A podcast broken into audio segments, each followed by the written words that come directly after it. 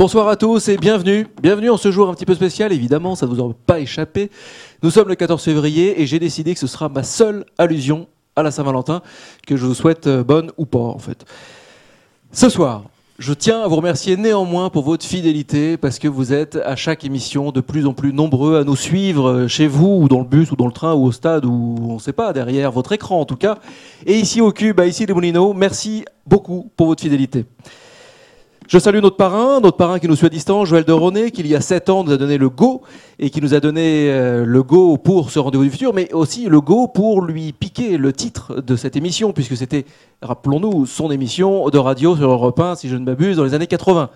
Merci encore à Joël de Roné et, euh, et on le salue donc, euh, cher parrain. Merci aux coproducteurs de ce projet atypique, l'agence Triple C, la JD Carré et le Cube. Merci à Nicolas également qui est derrière son écran, le veilleur du Digital Society Forum. Alors ce soir, nous avons, la chance de passer une heure, une petite heure en compagnie d'un observateur de notre époque. Alors, ceux qui me connaissent, évidemment, vont me dire, mais oui, mais tu utilises tout le temps des abus de langage, observateur, tu le dis toujours. Ok. Ceci étant, c'est vrai que j'aime bien ce genre d'expression. Euh, c'est vrai que je caractérise souvent nos invités euh, de phares, de repères, de, de personnalités, d'horizons divers et variés. Mais ce soir, c'est vraiment un observateur de notre époque que nous recevons. D'une époque, euh, c'est un observateur avisé, puisque c'est une époque qui va vite, qui va très très vite. Euh, un observateur d'un monde qui érige, hélas, trop de murs, dans lequel on fonce d'ailleurs, dans lequel ce monde fonce follement. Euh, un monde bosselé, un monde qui tourne comme une roue tellement pleine de rustines qu'on ne sait même plus où est le caoutchouc. Bref, bonsoir Paul Jorion. Merci de vous prêter à ce jeu, parce que c'est un jeu, les rendez-vous du futur, à ce jeu du dialogue. C'est un jeu parce qu'on sait toujours comment il démarre, le rendez-vous du futur, mais on ne sait jamais exactement comment il termine. C'est en même temps, c'est la joie, et puis c'est un petit peu comme la marche du monde, quelque part. C'est comme les tweets de Monsieur Trump. On, sait- on voit comment il commence, on ne sait pas comment il finit. Oui. On, on sait que ça finit dans le mur, hein. on ne sait pas exactement comment, mais on, on sait qu'il y a un mur quelque part. Et ce dialogue aussi démarre toujours avec mon ami Nils Aziosmanov, qui a bravé les microbes pour... euh, Enfin, qui les a toujours d'ailleurs. On est un peu inconscient. Mais qui est parmi nous, Nils Aziosmanov, président du Cube et vénérable de la confrérie des challenges les plus fous. Bonsoir Nils. Euh, comme nos parrains, notre parrain Joël de Roné, euh, je vous invite, vous derrière votre écran, mais vous aussi ici au Cube, à, à tweeter bien sûr, à commenter, à vous emparer de cette émission, à dialoguer avec notre invité Paul Jorion sur le hashtag RDVF. Et puis si vous nous regardez derrière votre écran, c'est que, bah, que vous nous suivez sûrement sur soit le site rendez-vous-du-futur.com, soit le site du Cube, soit la page Facebook, euh, la page Facebook des Rendez-vous du Futur. Bonjour les GAFA, bonjour à tous. Paul Jorion. Paul, vous êtes professeur associé des facultés de l'Université catholique de Lille, vous êtes chroniqueur au quotidien du Monde, l'écho, euh, mais aussi au magazine Trends Tendance. Mais je suis sûr que je vais en oublier de toute manière. C'est toujours très compliqué de commencer à dresser un portrait. Alors soyons factuels. Vous avez fait partie du Haut Comité pour l'avenir du secteur financier belge, ainsi que euh, du groupe de réflexion sur l'économie positive dirigé par Jacques Attali. On peut, je crois, dire que vous êtes sociologue, vous êtes anthropologue également. Vous avez enseigné aux universités de Bruxelles, Cambridge, Paris 8, à l'université de Californie également, à Irvine ou Irvine. Irvine. Vous avez également été fonctionnaire des Nations Unies, au FAO, participant notamment à des projets de développement en Afrique. Vous avez été trader et vous avez travaillé dans le secteur bancaire américain pendant quasiment 10 ans. Alors on sent que ça vous a un petit peu marqué, ce, passage dans, le secteur bancaire américain. Vous êtes un auteur prolifique. Je vais citer quelques-uns de, de vos livres. Euh, la crise, la crise du capitalisme américain, l'implosion, le prix, l'argent mode d'emploi, misère de la pensée économique, le capitalisme à l'agonie, la survie de l'espèce. Se débarrasser du capitalisme est une question de survie. J'avoue, j'ai pris volontairement un parti pris hein, en citant ces différents ouvrages. Et le dernier qui s'en va, Éteint la lumière, essai sur l'extinction de l'humanité. Ouvrage qui, si je ne m'abuse, euh, marche très très bien, euh, tant en librairie, et puis il sort en, poche euh, début mars. Alors c'est un joli programme de lecture pour une, une Saint-Valentin, évidemment, c'est ma deuxième allusion, mais j'espère que ce sera vraiment la dernière. Alors je ne vais pas vous faire l'affront vous demander si vous êtes optimiste, pessimiste, puisque je crois que vous êtes surtout super réaliste. Non, je vais, surtout essayer de, vous poser la question suivante. Comment trouvez-vous la force de vous remettre à l'ouvrage à chaque fois?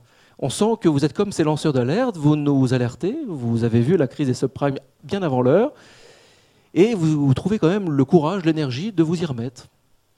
Bien, la réponse, vous l'avez donnée. Vous l'avez donnée en utilisant ce terme d'observateur. Parce que je ne sais pas si vous le savez, mais donc vous l'avez mentionné, je suis anthropologue de formation. Et euh, la première société d'anthropologie en France s'appelait la Société des observateurs de l'homme. Elle a fonctionné à partir euh, de la toute fin du, XVIIIe siècle, à partir des années 1790 euh, quelque chose. Elle, terminait ses travaux en 1804. Il y a eu parmi ses membres, il y avait François Perron, explorateur en Terre Napoléon. La Terre Napoléon, vous ne savez peut-être pas ce que c'est, c'est ce qu'on appelle l'Australie de nos jours.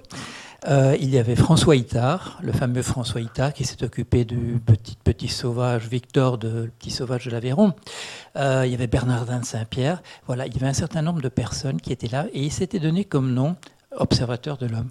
Et euh, j'ai l'impression de faire exactement la même chose. Il, m'est arrivé de me trouver effectivement à deux reprises un endroit où je me suis dit, ben, je peux, avec ma, boîte à outils de, sociologue, d'anthropologue, de, parler peut-être un peu différemment d'une crise que je vois se développer, la première fois que je l'ai fait, c'était effectivement quand j'étais aux États-Unis et que je me suis trouvé finalement très très près de la crise qui était en train de se dessiner, puisque je travaillais dans le, secteur prime par opposition au subprime. Ensuite, je suis allé me mettre délibérément dans le secteur subprime pour, avoir, pour être véritablement au front. Et une deuxième occasion, c'est quand j'ai eu le sentiment, euh, à nouveau, que mes contemporains euh, ignoraient d'un cœur assez léger une menace réelle. Je, ne suis pas sûr qu'il y aura extinction de, de l'humanité, mais la, chose qui me paraît évidente, c'est que si nous restons exactement sur les rails où nous sommes maintenant, c'est inéluctable, effectivement, à une échéance de deux ou trois générations. Finalement, vous êtes un peu comme un journaliste gonzo euh, pour vraiment euh, aller au cœur du problème vous avez travaillé dans l'univers des subprimes. Là, oui, le, manuscrit du livre où j'annonçais la crise était terminé en 2005. Euh, en 2005, j'ai eu une possibilité de changer un petit peu de métier. Je me suis dit, bon, qu'est-ce que tu vas faire? Tu vas monter au front, tu vas aller essayer de te faire embaucher dans l'entreprise qui va euh, créer la crise des subprimes, qui s'appelait Countrywide. Et euh, j'ai eu la chance, au bout de, voilà, de quelques mois, un ou deux ans, de me retrouver dans le service, dans le département de gestion du risque de la, de la compagnie qui allait euh, euh, créer la, la, crise. Alors, tout seul, euh, bon, non, je ne suis pas arrivé à l'empêcher, vous avez pu le remarquer, mais j'étais au bon endroit pour en rendre compte, ça certainement. Nils. Merci, merci beaucoup Paul Jorion d'être avec nous. moi, j'ai dévoré votre livre qui est à la fois passionnant et, et terrible. On y apprend que l'espèce humaine danse sur le pont du Titanic et que l'iceberg n'est qu'à une distance de deux ou trois générations peut-être. Alors on va voir euh, quelles en sont les, causes, euh, mais la plus terrible d'entre elles, je trouve, euh, c'est celle que vous pointez dès l'introduction, je vous cite. Hélas, pour cette malheureuse espèce humaine, ses dirigeants considéraient que le défi pharaonique dressé devant elle ne pouvait, ne pouvait être relevé qu'en envisageant la question d'un point de vue purement commercial vous enfoncez le clou un peu plus loin. Euh, vous dites, nous ne sommes disposés à sauver notre espèce de l'extinction qu'à une seule condition, si cela peut rapporter. En clair, donc, la sauvegarde de la planète n'est possible que si c'est un business. Jérémy Rifkin, qui était venu ici présenter sa vision du futur euh, autour de la révolution énergétique, la société au coût marginal zéro, des makers, etc., montrer la possibilité d'une nouvelle économie, euh, notamment basée sur le numérique, et euh, axée sur l'écologie, le partage des richesses, etc. Vous ne croyez pas est-ce que vous croyez ou pas à ces thèses, ou est-ce que tout simplement vous dites, peu importe la thèse, c'est trop tard pour y penser? Non, il n'est pas trop tard. Euh, Monsieur Rifkin, oui, il fait partie des, optimistes indécrottables, et donc je dirais qu'il ne tombe pas nécessairement dans la dans la catégorie des observateurs absolument euh, lucides. Mais euh, la logique du profit, oui, la, question se pose. Et je crois que M. Rifkin, là, nous, euh, avons des opinions différentes. Je crois qu'il envisage que dans une logique de type profit, de type classique, il est possible de, sauver la mise. personnellement, non. Je considère que la logique du profit fait partie du problème. c'est la logique du profit qui conduit, par exemple, à un des aspects majeurs de notre, nos difficultés actuelles, qui sont la concentration de la richesse. Tout le monde connaît ce chiffre. Euh, huit personnes disposent d'un patrimoine sur la Terre équivalent à celui de la moitié de l'humanité la, moins riche, 3,7 milliards. 3,7 milliards, il faut s'en rendre compte. Moi, je faisais l'erreur au départ, je disais c'est 3,7 multiplié par 1000 multiplié par 1000. Eh bien non, c'est 3,7 multiplié par 1000 multiplié par 1000 et multiplié par 1000 encore une fois égale à 8. Comment peut-on imaginer une seule seconde que dans un état de concentration de la richesse aussi détérioré, on pourrait résoudre les problèmes. Alors effectivement, vous êtes pas un homme euh, fantasque dans ce que vous dites. Euh, Stephen Hawking a dit à peu près la même chose que vous euh, il n'y a pas très longtemps, en disant c'est l'avidité et la stupidité qui causeront la perte de l'humanité. Il souligne que les problèmes massifs de la pollution se sont très fortement accentués ces six dernières années. 80% des personnes vivant dans les grandes agglomérations urbaines sont soumises à des taux de pollution aujourd'hui très élevés. On le voit actuellement à Paris, hein, c'est tout à fait d'actualité. D'ailleurs, je suis malade, je pense, à cause de la pollution.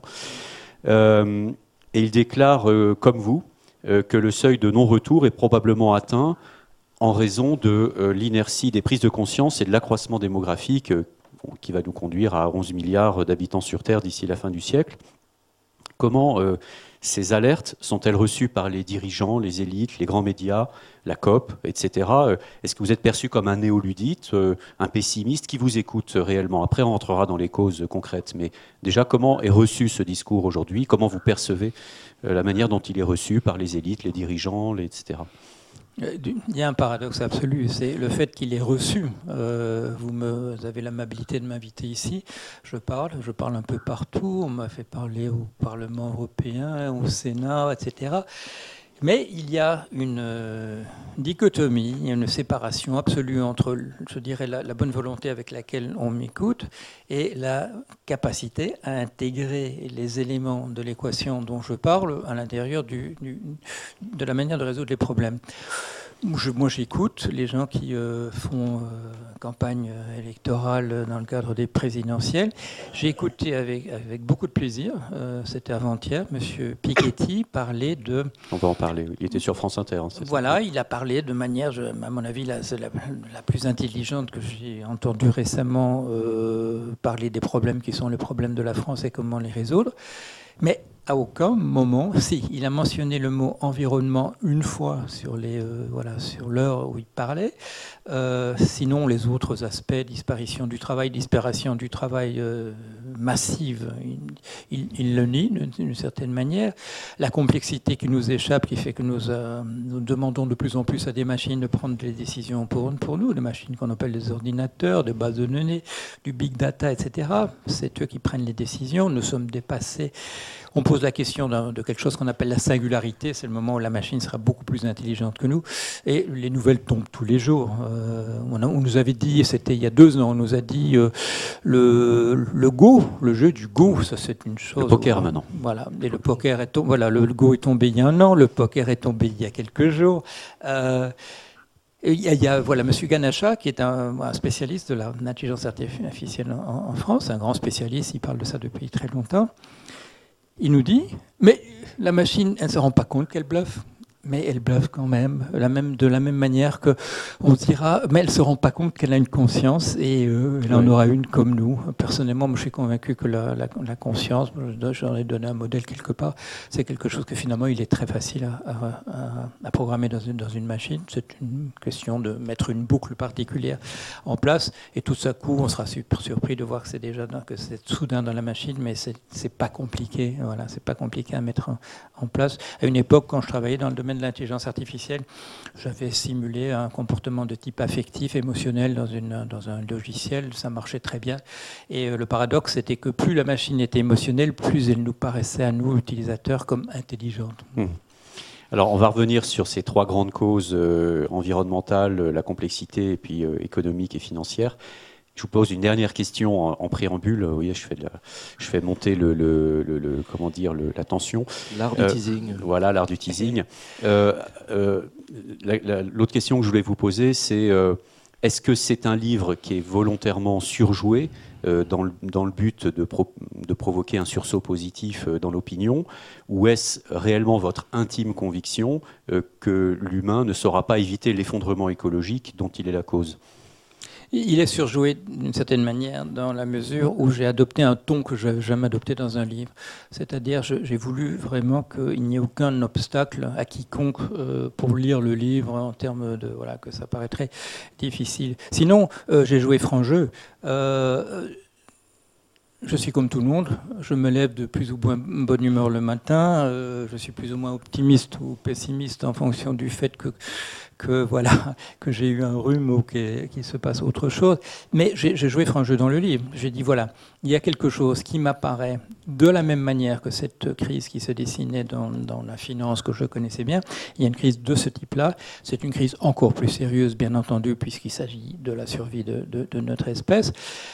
Est-ce que je vais faire un livre qui permettra de mobiliser un petit peu les énergies, ou bien est-ce que je ferai un livre qui tombera dans la catégorie, qui est une catégorie qui existe, elle était moins populaire maintenant qu'elle a été à certaines époques, comme le XVIIe ou le XVIIIe siècle, le style littéraire qu'on appelait celui de la consolation, c'est-à-dire une réflexion sur la mortalité de l'homme, sur la mort d'une personne en particulier. Euh, tout le monde connaît, euh, et Rose, elle a vécu ce que vivent les roses. C'est un texte dans le style de la consolation. Euh, à la limite, on pourrait dire, bah, il arrivera peut-être si les robots euh, sont intelligents, qu'un jour, l'un lise cela en disant c'était une espèce finalement assez intéressante.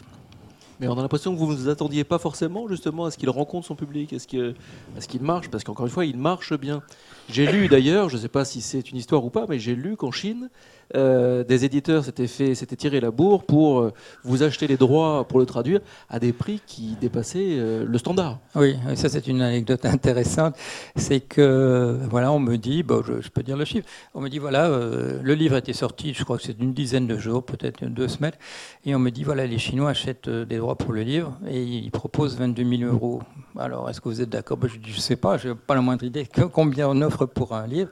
Et bon, on dit, bah, les Chinois, euh, quand c'est 500 euros, c'est beaucoup. En général, c'est 300.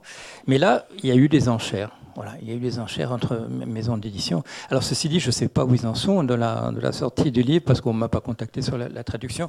Mais euh, le fait de la Chine, il est très intéressant en, soi, si je peux en dire un, mot. Euh, vous connaissez sans doute ce livre de Madame Naomi Oreskes et de Monsieur Eric Conway, un livre qui a été traduit en français sous le nom de Les marchands de, doute, qui est un, un, livre américain publié en 2010 et qui parle de toutes ces actions qui ont été faites par des, par des firmes pour... Euh, le tabac notamment. Voilà, pour, pour faire euh, disparaître un certain type d'évidence de, euh, de, type scientifique. Alors, il faut bien dire, le, monde du business, il n'est pas contre la science en général. Quand la science dit des, des, choses qui vont dans son sens, eh bien, il est assez placide et il encourage même ça. Mais quand on va contre des grands intérêts, comme celui voilà, des firmes de tabac, contre l'industrie pétrolière, etc., euh, c'est Madame Oreskes et Monsieur Conway ont fait l'historique de tous les sabotages qui ont été faits et qui se font encore, en particulier dans le domaine du, du climat. Mais je vous dis ça simplement en introduction. Ce que je voulais dire, c'est la chose suivante, c'est que ils ont fait en 2014 un petit livre qui était là de la science-fiction. C'est-à-dire qu'ils utilisent le savoir qu'ils ont. Euh, Madame euh, est professeur d'histoire des sciences à Harvard. Monsieur Conway est attaché à la NASA, où il est le historien de la NASA. Et là, ils ont fait un petit livre de science-fiction. Ils se placent au 24e siècle et ils sont bien obligés, bien entendu, qu'il y a un observateur qui raconte ce qui se passe. Mais ils ont décidé de le placer en Chine il nous explique que, la Chine est probablement le seul pays qui, en ce moment, mobilise toute son énergie avec des résultats comme nous, euh, plus ou moins convaincants, mais au moins, ils n'ignorent pas les problèmes qui se posent, ils sont en train euh, de travailler là-dessus. je vous donne un exemple. Il y a sur mon blog des deux personnes qui font des, travaux très intéressants sur la Chine. Ce sont des personnes qui se trouvent aller en Chine tous les ans depuis euh, la fin des années, des, années 60. Et l'année dernière, le voyage qu'ils faisaient, c'était un voyage d'études. Alors, c'était sur la pollution en Chine. Ils se sont trouvés euh, dans la première ville où ils allaient délibérément, la ville la plus, la plus, plus polluée de Chine. Ils sont arrivés là un ciel serein. 5 millions d'arbres avaient été plantés dans les 5 euh, dernières années.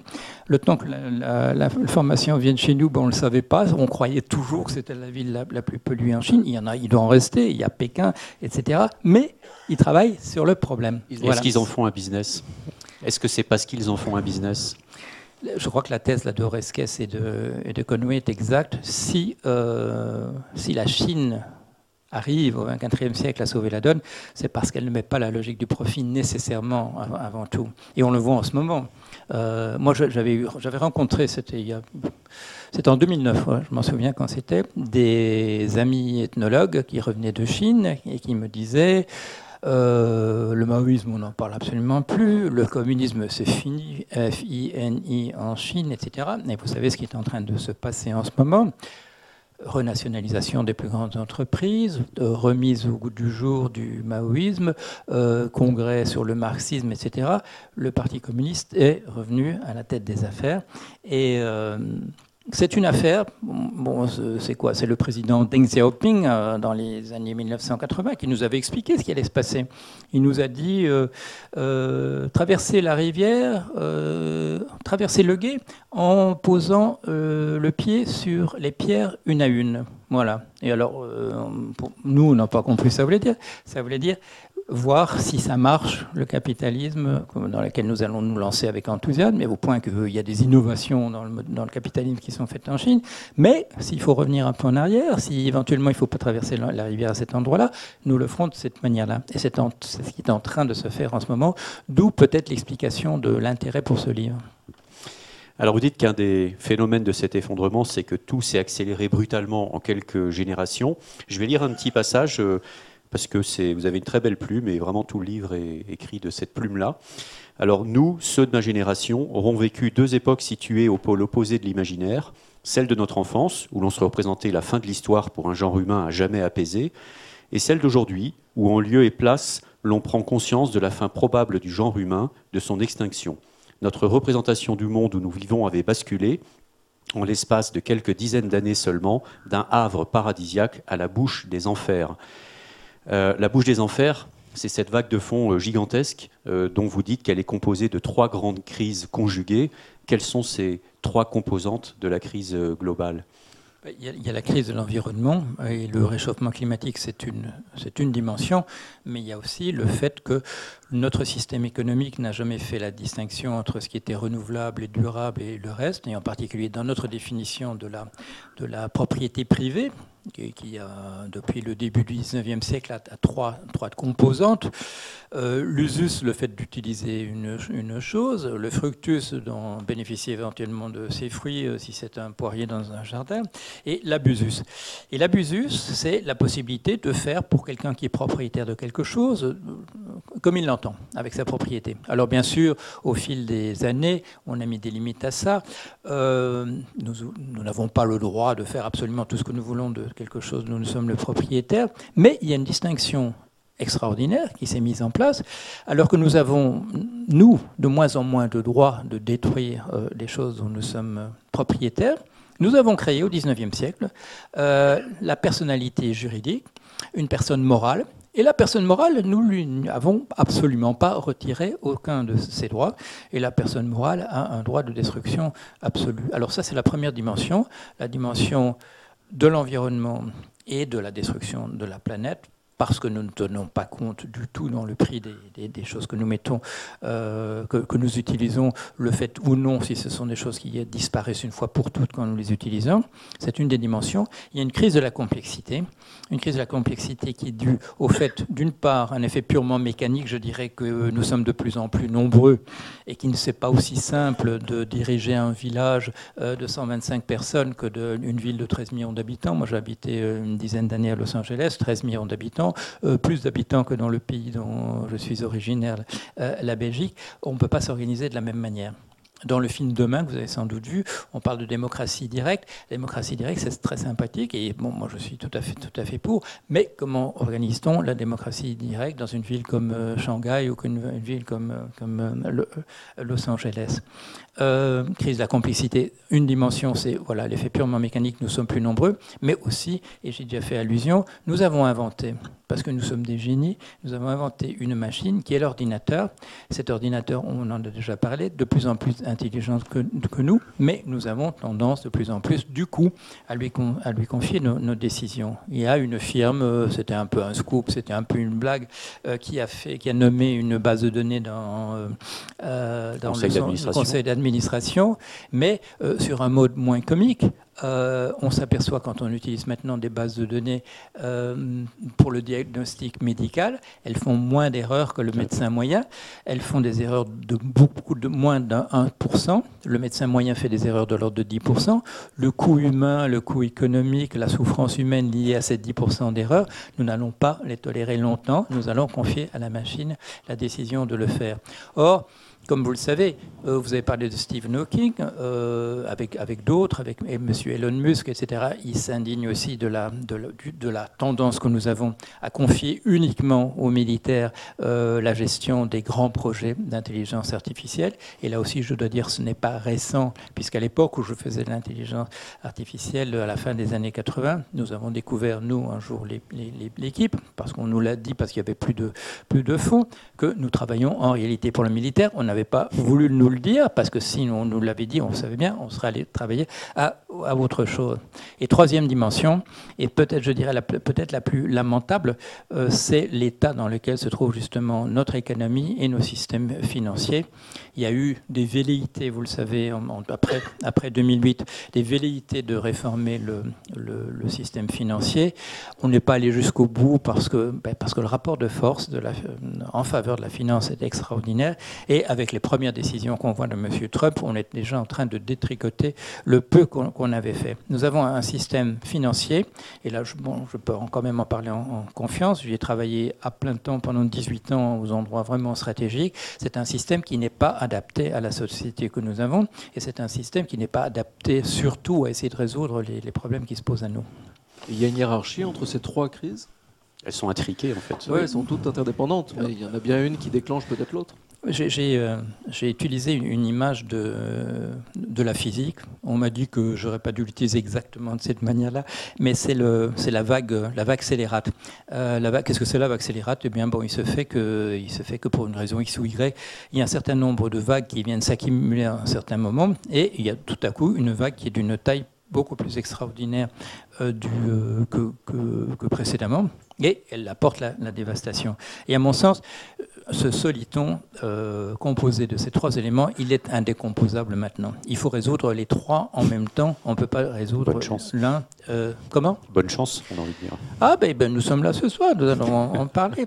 Mais, mais heureusement, je, euh, heureusement, les gens qui m'écoutent, bon, il y a quand même des gens qui m'écoutent, ils appartiennent à ces trois domaines. Et ils ne sont pas, et ceux qui écoutent, eh bien, ils sont convaincus que les trois sont liés. Vous avez cité le nom de M. Stephen Hawking, on pourrait parler de M. Stiglitz, j'ai déjà mentionné le nom de M. Elon Musk. Il y en, a d'autres qui sont convaincus, effectivement, que. Bill Gates, hein. voilà. Bill Gates qui a très bien fait de protester, par exemple, aujourd'hui. Euh, euh, en particulier contre des mesures prises par le président américain.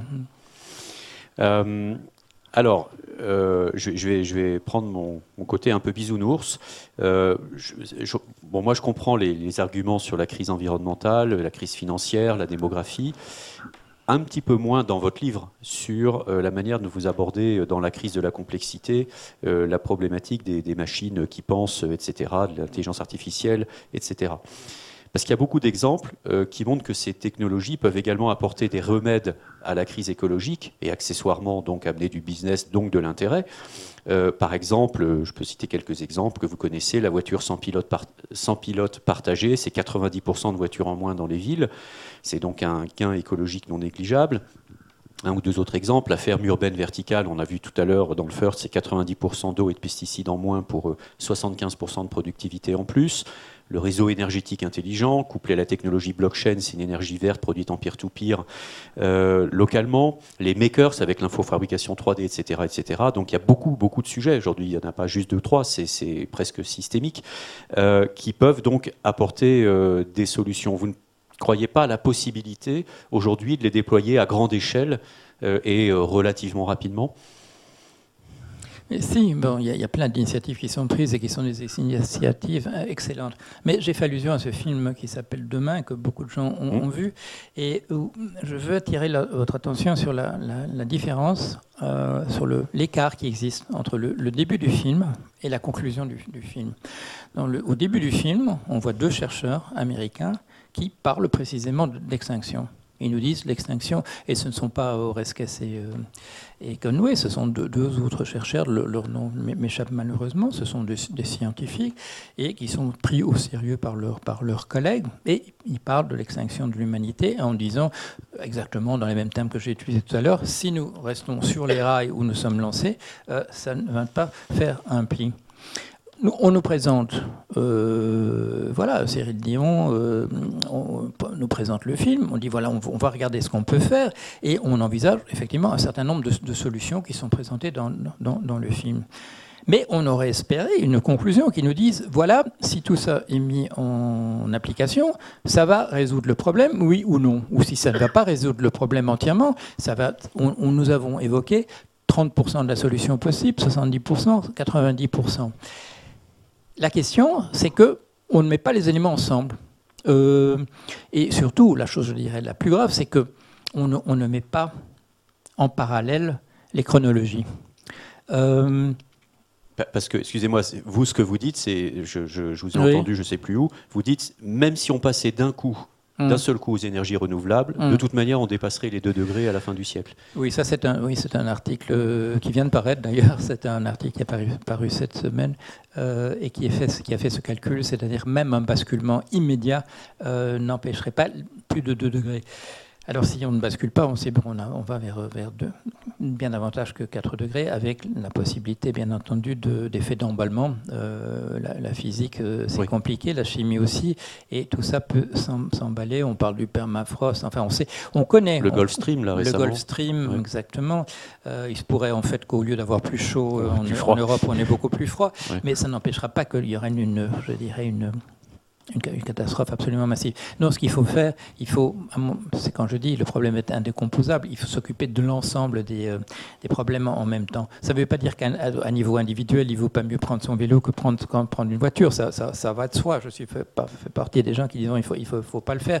Mais, mais la difficulté, c'est qu'il faut prendre maintenant les problèmes à tous les niveaux, absolument à tous les niveaux. Au niveau de la vie quotidienne, j'ai vu cet exposé extraordinaire de cette dame qui, euh, qui vit dans le zéro déchet et qui explique comment le faire. C'est très très très bien. Moi, je trouve ça formidable de faire ça à la maison. Mais il faut aussi qu'au niveau des Nations Unies, au niveau de toutes nos instances internationales, on prenne aussi le problème à bras le corps et à tous les niveaux intermédiaires, au niveau national, au niveau de, voilà, de, la zone euro et ainsi de suite, de l'Union européenne.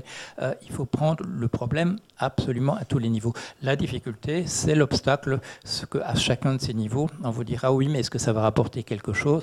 Voyons les, les questions de taxe carbone, des produits, des futures, des, des marchés à terme sur l'environnement, etc. Là, on part absolument, à mon sens, dans des voies de garage. Effectivement, dans, le livre, vous dites bien qu'on n'a pas de. Le problème, c'est qu'on n'a pas de représentation systémique. On ne fait pas les liens entre les phénomènes euh, parce qu'on pense euh, en silo. Alors, deux questions. Euh, pourquoi ne sait-on pas penser systémique? Et et deuxième question, est-ce que justement la big data, l'intelligence artificielle, tout ce qui arrive actuellement, c'est pas euh, la chance, la solution qui va nous permettre d'accéder à une pensée systémique par le traitement massif des données, la corrélation, etc. Oui, oui. oui il y a deux choses. Euh, votre première question, pourquoi la pensée en silo? Mais malheureusement, c'est l'organisation de la recherche scientifique et de, l'enseignement. les gens prennent une spécialité dans leur spécialité, prennent une sous-spécialité, etc. Et ça donne, ça donne les problèmes qu'on voit maintenant. Euh, c'est un problème, je dramatique, tragique en, économie. Vous le savez, quand, on, quand la, science économique mainstream, le courant dominant dans les années 70, considérait que il y a un principe qu'on appelle l'individualisme méthodologique qui fait qu'il ne faut pas qu'il y ait de la macroéconomie, puisque simplement il suffit de regarder des collections d'individus, et donc il n'y a plus de macroéconomie. Et donc le jour où on s'aperçoit qu'il faut repenser des problèmes globaux, ben, on ne sait pas comment il fait. Et à l'intérieur de chacun des domaines, ben, chacun, pourquoi est-ce que, pourquoi est-ce que sont pratiquement que des gens qui n'étaient pas des économistes qui ont vu la crise des subprimes se dessiner? Eh bien parce qu'il fallait transcender un certain nombre de limites qui sont des limites euh, disciplinaires, des frontières entre différentes euh, disciplines ou sous-disciplines. Mais le, le Oresques et Conway vous le montre aussi, dans le domaine de la climatologie, là aussi, il y a de petites chapelles, des petites euh, sous-disciplines. il y avait des phénomènes massifs d'ordre chimique qui n'étaient pas étudiés. Les gens, les physiciens imaginaient que les chimistes s'en occupaient et les chimistes ne savaient même pas que le problème se posait. Et, alors du coup, sur l'arrivée de l'intelligence artificielle, la big data, du traitement massif des données, leur corrélation, est-ce que c'est pas une solution que est-ce que vous vous rêveriez pas quelque part d'avoir la possibilité de, de, de, de faire ce, d'analyser ce traitement euh, massif de données Oui, bien sûr, mais comme, comme tout est laissé à des initiatives absolument individuelles, la, première, la première, euh, le premier ordinateur qui, euh, qui, aura une conscience, ce sera peut-être celui qu'on appelle une, arme autonome, c'est-à-dire en fait c'est un robot qui prendra lui-même la décision de tirer. Mhm. Maintenant, on a encore des, drones, mais vous, vous l'avez entendu parler aussi. La première fois qu'on utilisait un robot pour tuer quelqu'un, c'était quoi? C'était l'année dernière. bon, ce n'est pas le robot qui avait pris la décision, mais ça ne va pas tarder non plus. Oui, les, robots autonomes d'attaque commencent, euh, enfin en tout cas sont dans les labos de recherche, on le sait. Quoi. Mais on, le, voit, il suffit de regarder ce, qui se fait en ce moment dans, ces, dans ces, laboratoires de, robotique. Euh, il y a une, vidéo qui, vient, qui, vient, de paraître, là, je crois que c'est la semaine dernière, mais on voit un robot euh, humain avec son robot chien, vous avez peut-être vu ça, c'est assez extraordinaire. Et tous les deux sont, je dirais, criants de, criants de vérité. ça va très très très vite. Et les gens qui vous font des projections, en général, les gens qui font des projections, ce ne sont pas des gens qui sont eux-mêmes euh, des programmeurs ou des, euh, ou des gens de, des spécialistes de l'intelligence artificielle. Ce sont des économistes, ce sont des gens dans des, voilà, des, euh, dans, dans, des sociologues et ainsi de suite. Ils n'ont pas souvent l'intuition de la vitesse à laquelle ça peut aller. Alors, juste une petite parenthèse, mais comme vous avez été trader, on voit qu'aujourd'hui l'intelligence artificielle bah, commence à remplacer les traders. Comment vous voyez ça? Parce que c'était déjà la spéculation était déjà bien entre les mains des l'intelligence artificielle, mais là, ça, il semblerait que ça. Ah oui, oui bien. Mais je dois bien le dire, si on m'a fait venir de, ce domaine de l'intelligence artificielle dans le domaine de la, finance, c'était pour faire ces premiers systèmes de trading automatique. C'est de votre faute euh, alors. Qu'on appelle. Honnêtement, oui, je fais partie. Je fais partie effectivement de. Je sais pas, à l'époque, il y avait peut-être dans le monde 100, euh, 200 personnes qui travaillaient là-dessus, et, euh, effectivement, oui. C'est plus de la consolation, c'est de la repentance alors le. le, paradoxe, bien entendu, c'est qu'il faut avoir été sur le front pour comprendre ce que c'est la guerre, pour l'expliquer aux autres. Euh, voilà. Alors, euh, le faisant en tant qu'observateur de l'homme, et il faut une chose que je dois, dire, parce que c'est euh, voilà, une, chose que je ne regrette pas comme décision dans ma vie, c'est la, la, suivante. C'est que le jour où on m'offre d'entrer dans la finance, je vais voir mon vieux professeur, Lévi-Strauss, et je lui dis, est-ce qu'il faut le faire ou non? Et s'il avait dit non, je ne l'aurais pas fait. On en a discuté, et euh, il y avait plusieurs éléments euh, qu'il trouvait favorables, dont l'un, c'était euh, on n'offre pas souvent à des anthropologues de venir voir comment ça marche à l'intérieur de la finance, il faut en profiter. Mmh. il avait aussi le sentiment que c'était un des endroits, et c'était vrai, on recrutait des gens qui venaient de l'intelligence artificielle. On appelait les gens, les premiers qui ont, qui ont fait ça, de l'automatisation dans la finance, on les appelait les rocket scientists. Mhm. C'était l'expression qu'on utilisait en, anglais. Et pourquoi? Parce que c'était vrai, c'était souvent des gens qui devaient travailler à la NASA avant qu'on a, qu'on a recruté pour travailler là-dessus. Mais il faut, il faut rajouter une chose, il y a des chercheurs qui ont, qui ont, euh, qui ont euh, calculé récemment combien ça nous a coûté euh, de fait que les, que les gens qui auraient pu travailler à la NASA travaillaient plutôt dans la finance. Eh bien, ça a coûté deux points de PIB à, l'économie mondiale sur, euh, sur, voilà, sur une, trentaine, une trentaine d'années. Ça nous a coûté cher le fait qu'on est allé jouer au casino plutôt que de travailler sur les problèmes sérieux. Mmh. Alors, euh, vous l'avez dit, avec la robotique, l'intelligence artificielle, le robot devient le travailleur, le capital devient le travail, et ce qui met au chômage beaucoup de monde et favorise les concentrations de richesses extrêmes. Euh, vous militez, je crois, pour une taxation de la valeur produite par les robots et les logiciels. Est-ce que c'est une solution, vous pensez, euh, qu'on entend en ce moment dans les discours politiques, oui, oui. Hamon, etc., en France J'ai la chance que c'est une des choses que j'ai pu dire, qu'on répète. Effectivement, vous avez employé le mot de, ludite, et euh, c'est une réflexion de, Sismondi, qui était donc un, philosophe suisse au, tout début du 19e siècle, dans les années 1810. Il réfléchit aux ludites qui vont casser les, casser les machines. Les, voilà, on introduit les métiers à tisser automatiques, et un certain nombre de partisans de John Ludd vont casser les, casser les machines. Et il, euh, Sismondi dit, oui, oui, la mécanisation, le progrès de la mécanisation, c'est quelque chose que l'humanité fait pour elle-même, pour le bénéfice de tous.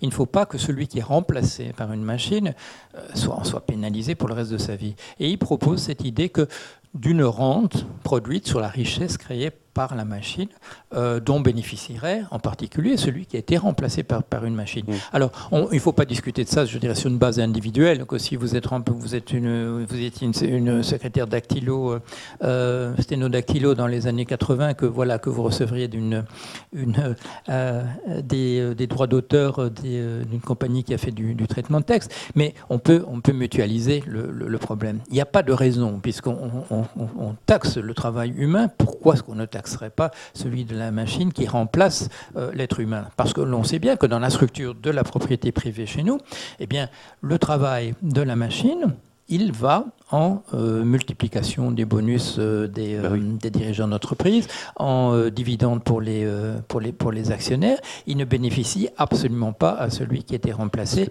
Il faudrait reprendre au sérieux, selon moi, cette idée de Sismondi. La mécanisation, c'est quelque chose que notre espèce a voulu faire, c'est pour le bénéfice de tout le monde, il faut que tout le monde en bénéficie. Oui, parce que la machine, elle, elle est très productive, donc euh, la richesse, elle en crée, il n'y a pas de souci. Mais comme vous dites, les primes euh, qui, des dirigeants, c'est pris sur les bénéfices, donc pas de problème. Voilà. Alors que les augmentations de revenus euh, des salariés, c'est vécu, perçu comme un coût pour l'entreprise. Oui, on, on ne, on ne réfléchit plus.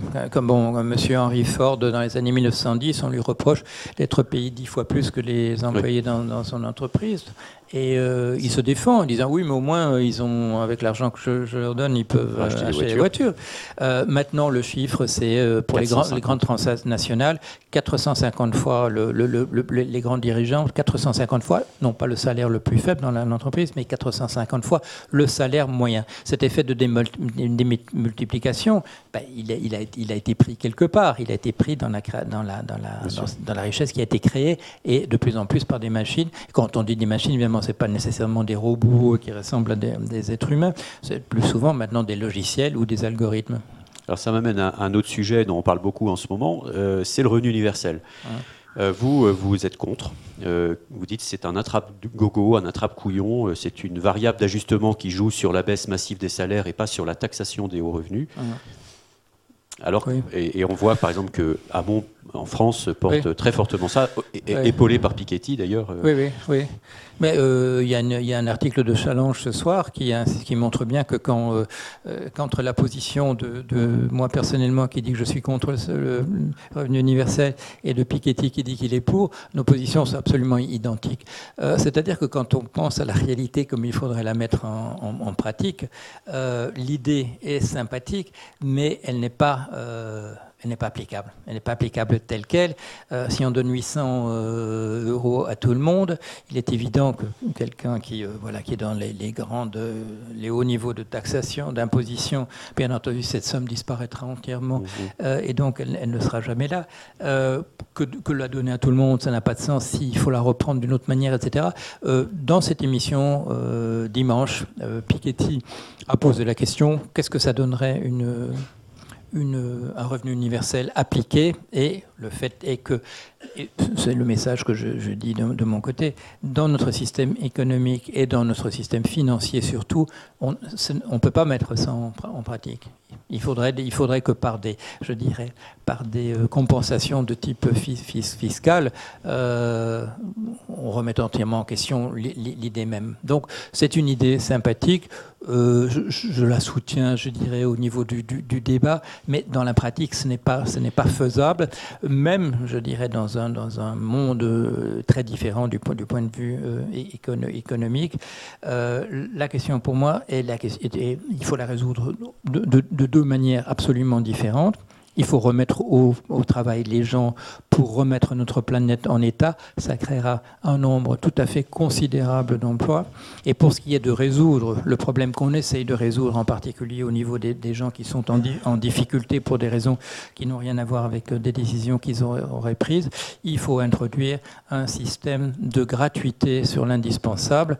Euh, C'est une vieille formule. La, première personne que nous connaissons qui, en a parlé de manière absolument remarquable dans un très très beau discours, c'est Robespierre. Il introduit cette le- la, vie, dit-il, est la chose la plus importante pour chacun de nous. Elle doit passer avant le profit commercial et il faut assurer à l'ensemble des êtres humains les débarrasser de ce souci de, la, de devoir payer, de devoir se réveiller chaque matin en se disant est-ce que j'ai l'argent pour euh, payer l'indispensable? Il y a différents moyens. On avait déjà plus ou moins essayé sur l'éducation et, sur euh, la santé. On peut le faire sur le transport, on peut le faire dans des, tas de domaines supplémentaires. Euh, ça, ce serait, à mon avis, une très bonne chose. Et puis il y a la, question euh, que vous avez évoquée donc, de ces concentrations de richesses. Finalement, dans le débat aujourd'hui sur euh, les minima sociaux, le revenu universel, on n'aborde pas la question des maxima sociaux. Euh, politiquement, c'est quelque chose qui est... Non plus, et surtout, un autre l'inconvénient principal, c'est que la finance, je la connais bien, les 18 ans de pratique, des sommes supplémentaires injectées et ça arrangera pour les, pour les, faire disparaître. Euh, mais l'autre dimension, c'est que... Euh, aïe, ça m'a échappé, je voulais dire une deuxième chose. Alors, je vais peut-être juste passer. Tu voulais dire... Dernière question, on fera un petit point route sur les réseaux après avec Charles. J'ai encore une ou deux questions. on va faire vite. Il nous reste combien de temps? Vas-y, vas-y. Voilà. Euh, alors, je passe un peu du coq à l'âne, mais il y a beaucoup, beaucoup de choses dans ce livre. Hein, donc, il y a beaucoup de sujets que vous abordez. Vous dites qu'une des raisons de notre probable disparition, c'est notre incapacité à nous adapter à ce qu'on ne connaît pas encore. Mm. Les, dinosaures ne savaient pas qu'ils allaient disparaître, dites-vous. Que, voulez-vous dire euh, par là? Puis j'ai une petite question derrière. Ben, c'est le, paradoxe, absolu. Euh, nous pensons à ces pauvres dinosaures qui ont, disparu et nous disons, ben oui, ben euh, voilà, les choses changeaient autour d'eux, ils ne s'en rendaient pas compte. que, que voulez-vous? Et nous, euh, ben nous c'est le paradoxe, c'est que nous savons exactement ce qui est en train de se passer, nous, nous connaissons les solutions, nous savons ce qu'il faut faire, et euh, voilà, nous nous conduisons de la même vue, de, vue de Sirius, euh, nous nous conduisons exactement comme les, les, les dinosaures on nous observe, ils savent ce qui, est en train de se passer et ils, pensent à autre chose. Ils sont, déconnectés de cette réalité. Alors, il y a l'aspect de notre système économique, du système financier. Il y a une, dimension dominante qui est le fait qu'il y a un rapport de force, et on l'a vu en 2008, en 2009. Ce banquier qui a dit Vous inquiétez pas, c'est nous qui avons, euh, provoqué ce gâchis, mais c'est à nous qu'on demandera de, s'en occuper et de reprendre les choses en main. tout le monde a rigolé, mais c'est vrai, le rapport de force était en, sa faveur.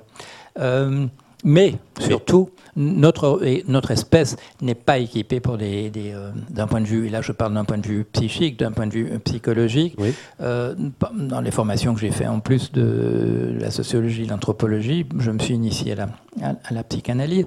Et je m'intéresse un peu au fonctionnement de, de, l'être humain. Nous ne pouvons pas, les choses que nous ne pouvons pas imaginer, et l'extinction, je crois que c'est essentiellement ça euh, qui euh, bloque tout le monde, on ne peut pas se représenter ce genre de, choses. Déjà, nous avons du, mal individuellement à nous représenter l'idée que nous allons mourir un jour. Alors pensez euh, l'espèce dans son ensemble, nous ne sommes pas... Nous, nous, sommes comme tous les mammifères, comme la plupart des, des animaux supérieurs nous, pouvons, nous avons appris à réagir à une des crises particulières. Euh, si on a vu un serpent et qu'on voilà, et qu'on nous a expliqué ce que, le problème qui se posait, la prochaine fois, on s'encourra quand on, quand on verra un, l'extinction de l'humanité. Voilà, nous sommes là comme les, comme les, voilà, comme les lapins dans les phares des voitures. L'image n'est pas mauvaise du tout. Euh, le lapin ne sait pas ce que c'est des phares de voiture. Il va peut-être le découvrir au fil des, années. Mais euh, là, nous, sommes, nous sommes devant quelque chose qui nous dépasse entièrement. Et, euh, Mais contrairement aux dinosaures, nous, on a acquis quelque chose qui est la, la noosphère. L'information, elle circule aujourd'hui à toute vitesse. Et le monde voit bien petit à petit qu'il y a quand même que ça marche pas. Euh, vous ne croyez pas dans la possibilité d'un éveil euh, citoyen euh, rapide avec Mais voyez, voyez les discussions qui ont lieu autour de la présidentielle et où tous ces problèmes absolument essentiels à l'échelle, à mon avis, d'un certain nombre, de, nombre limité de, générations qui se comptent sur les, doigts d'une main, aucun n'est invoqué. Si on en dit, on, prononce évidemment le mot écologie, on prononce transition énergétique, mais ça, je, voulais attirer l'attention là-dessus tout à l'heure. Euh, nous ne mettons pas les chronologies en parallèle. Nous ne mettons pas la chronologie euh, euh, de comment peut-on changer le monde en, allant tous à vélo plutôt qu'en voiture euh, par rapport à l'évolution de, de, la, température et l'eau qui monte pendant ce temps-là et les océans qui deviennent de plus en plus acides, etc. tout ça va à une, vitesse telle que malheureusement, ce n'est quand même pas avec les, petites solutions de type individuel que nous travaillons véritablement à résoudre les gros problèmes. Alors l'heure euh, tourne, et il, me, reste euh, très peu de temps, j'en ai pris beaucoup d'ailleurs. Euh, je, donc je vais vous poser encore deux questions et si vous pouvez essayer de répondre rapidement. C'est encore deux à chaque fois. alors votre livre est pour vous une source de très grande tristesse, dites-vous, avez-vous dit, car bah, en effet, hein, il fait l'état de l'impuissance de l'humanité face à la menace d'extinction. Vous avez déjà annoncé le titre de votre prochain livre, ce sera Qui, qui étions-nous? Mais alors pour qui l'écrivez-vous? Eh bien, j'ai le sentiment quand même, voilà, j'ai le sentiment quand même que une chose au moins que nous devrions faire, c'est, et vous y avez fait allusion de, manière indirecte quand vous parliez de, ces solutions, vous parliez d'une, comment dire, d'une coordonnée, coordonner l'effort. J'ai l'impression quand même que dans ce que nous avons appris, euh, tous les éléments sont là et qu'il faudrait les rassembler. Si nous n'arrivons pas à résoudre le problème, qu'on ne dise pas, et je ne sais pas qui, serait la personne qui le dirait, mais qu'on ne puisse pas imaginer que tout n'a pas été fait et que nous savions le type de savoir qu'il fallait mettre ensemble. Et là, c'est à ce livre-là, c'est à ce sujet-là que je consacre ce livre qui s'appelle Qui étions-nous? Quels sont les éléments qu'il faudra absolument rassembler pour que, si on met les problèmes à plat de ce soliton, de ces trois éléments indécomposables, quels sont les éléments qui sont nécessaires? Et donc, en fait, en particulier, qu'on n'aborde pas les questions avec une pensée en silo, qu'on ait justement une vision absolument globale, holistique, comme on dit, euh, de la manière de résoudre les problèmes. Et là, je, on a parlé de la Chine, mais tout à fait, hein, de manière tout à fait incidente. Et là, j'ai le sentiment que parmi les choses qu'il faudrait mettre, que nous avons comprises et qu'il faudrait mettre ensemble, il faut rassembler ce qui a été compris en particulier en Orient, en, Chine en particulier, ce qui a été compris dans le confucianisme et dans le taoïsme et qui n'a pas été entièrement compris chez nous. Il faut mettre ces éléments ensemble et pour résoudre le problème en ayant tous les éléments en main. Et vous le savez, la pensée, la pensée euh, occidentale, occidentale est arrivée en Orient, mais est arrivée de manière un peu différente, euh, par exemple en Chine et au Japon. Au Japon, elle est arrivée essentiellement par la technologie. Et il y avait ces blagues qui circulaient quand j'étais gosse que les Japonais euh, euh, ne savaient copier, ne savaient pas faire, ne savaient pas faire des choses originales, etc. Et, mais en Chine, la pensée occidentale, elle est venue par le biais du marxisme-léninisme, essentiellement dans, dans, les années 40. Et là, il y a toute une réflexion sur l'histoire qui manquait, qui manquait justement dans la pensée chinoise. Euh, à mon sens, il faut mettre tout ça ensemble, et c'est un peu le portrait de, cette tâche-là que je fais dans Qui étions-nous? Et euh, une fois de plus, comme l'autre livre, c'est pas, c'est pas, si je baissais les bras, ben, je m'amuserais pas à, faire de ce genre de choses. Ça demande euh, pas mal de travail. Mais quels sont les éléments dont il faudrait absolument qu'ils soient sur la table pour qu'on puisse envisager à un niveau holistique une solution à nos, à nos problèmes? Alors j'ai posé la dernière question, un peu ça va être un peu provocateur, mais néanmoins, c'est une question que je me suis vraiment posée euh, en vous lisant et, je dirais même là en vous écoutant quand vous dites, euh, euh, ne serait-ce que ce titre Qui étions-nous qui, qui m'interpelle. donc vous dites, en gros, vous l'avez dit à plusieurs reprises, que la machine probablement survivra à l'humain. Le philosophe Jean-Michel Beignet euh, disait ici même que nos sociétés sont dépressives, désenchantées par les fausses promesses de la modernité. Elles cherchent à se sublimer par la puissance des machines. Et ma question, c'est l'anthropologue déçu peut-être que vous êtes, n'est-il pas euh, finalement, sans le savoir, déjà acquis à la cause du post-humain, euh, du transhumanisme? Hum, hum. Je ne suis pas d'accord avec Beignet sur son diagnostic. Nous, sommes une, espèce dépressive, euh, mais ça ne date pas de la mécanisation. Euh, ça vient, ça vient dès, le départ. Euh, nous connaissons la, situation, civilisation chinoise ancienne. Nous savons que c'est une civilisation qui ne s'était absolument pas réconciliée avec la, mort individuelle. Tous les efforts collectifs de cette société étaient d'essayer d'assurer une certaine survie de l'individu. On n'avait pas, on, était obsédé, une civilisation obsédée par, le, par, la mort de l'être humain. Alors, des religions sont venues qui nous ont mis euh, les choses un petit peu entre parenthèses en disant bon, si le problème ne peut pas s'arranger chez nous, euh, ben, il se passera, il y a un monde ailleurs où, tout ça va se, euh, va, se résoudre. Mais vous avez raison. pour ce qui est de, si je devais faire un pronostic, on dit mettre 25 dollars ou quelque chose comme ça, sur ce qui va se passer, j'ai le sentiment que nous sommes, j'emploie le mot de, de, génie. C'est vrai, nous sommes, nous sommes des génies. Nous n'avons pas la preuve que nulle part ailleurs dans l'univers euh, on soit arrivé à créer un micro comme celui-ci. Euh, et ce n'est qu'un exemple, un petit exemple. Nous avons à l'échelle de l'univers, pour autant que nous puissions le savoir, mais ça fait quand même pas mal d'années que maintenant que nous cherchons des signaux dans l'univers, nous n'avons toujours rien vu, nous avons inventé quelque chose qui n'existait nulle part. Nous avons produit à partir du biologique, nous avons produit du technologique. Et là, de la même manière que nous sommes absolument nuls à résoudre nos problèmes collectifs au niveau justement de, voilà, de, la, gestion de nos rapports entre nous, encore que spontanément évidemment on arrive à faire plein de choses, euh, nous allons probablement, à mon sens, nous, nous trouver dans une, dans une situation où nous aurons produit des machines qui se reproduiront et qui nous survivront, et que nous serons incapables, nous, de, survivre dans ce contexte-là. Sauf si, eh bien, euh, ayant détruit notre planète pour euh, accueillir des êtres humains, sauf si nous créons des colonies sur d'autres euh, planètes, peut-être dans d'autres systèmes stellaires, etc. Je dirais la tristesse absolue, c'est qu'il y a peut-être plus de chances que nous nous retrouvions un jour dans un autre système stellaire que de sauver la planète que, nous avons maintenant parce que nous sommes tellement, tellement mal embarqués. Mais par ailleurs, nous sommes des génies comme on n'a jamais vu dans l'univers qui ont produit même le physique avait engendré du chimique, le chimique a engendré du biologique, et nous avons, à partir de nous-mêmes, du biologique, nous avons créé du technologique qui va devenir autonome et qui l'est déjà partiellement, mais qui, qui va l'être. C'est quelque chose, c'est un miracle, c'est le petit mot que j'avais mis, euh, que je voulais absolument dire. Nous sommes un miracle, mais nous sommes nuls certains, dans certains domaines, comme assurer notre survie sur notre planète.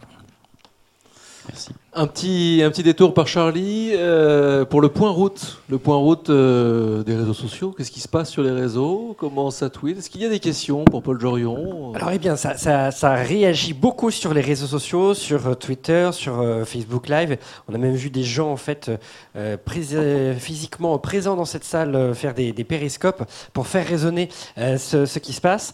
on sent que, enfin, on on voit, on observe que les internautes sont assez frappés par des images image de comparaison avec le, avec le, Titanic sur lequel euh, nous, nous serions. avant les euh, dinosaures, peut-être. Et, voilà, je voulais parler aussi de la comparaison avec les, dinosaures qui ressort en fait euh, très souvent. Des personnes qui, qui, postent des gifs un peu alarmés à l'armée, avec des, des, petites allusions aussi à, la Saint-Valentin. Donc du coup, peut-être pas le bonjour pour, pour fêter la... Je sais pas. Et des questions, alors, qui reviennent. Les questions, c'est par quoi commencer? Par quoi pourrait-on commencer? Et euh, une question un peu plus précise euh, sur la notion de, gratuité. Euh, qui semble intéresser un certain nombre de personnes, mais comment mettre en place cela? Alors Paul Jorion, du coup, oui, par où on commence? Même, même, même si finalement vous l'avez dit un peu, remettre la planète en état, la gratuité pour l'indispensable. une réaction sur ces questions? Oui, euh, bah, la, première chose par laquelle il faut commencer, en fait, c'est la plus simple, euh, c'est qu'il y avait en France jusqu'en 1885 euh, des lois qui interdisaient la, spéculation financière. Alors, il y a des gens qui vous disent la spéculation, ça a toujours existé. quand j'espère que mes gosses réussissent à l'école, est-ce que je ne spécule pas d'une certaine manière, etc. Non, il y avait en France des lois qui interdisaient la spéculation. aux gens qui vous diraient que ça doit être très difficile à faire, non plus. C'était un paragraphe euh, dans le code pénal et un paragraphe dans le code civil. Euh, dans le code civil, on disait que ben, les recours contre des paris perdus ne sont pas recevables par les tribunaux, c'est très simple. Euh, et de l'autre côté, au niveau pénal, on disait les paris sur l'évolution des prix à la hausse ou à la, baisse des titres financiers sont interdits. Voilà. Alors, qu'est-ce qu'on a fait?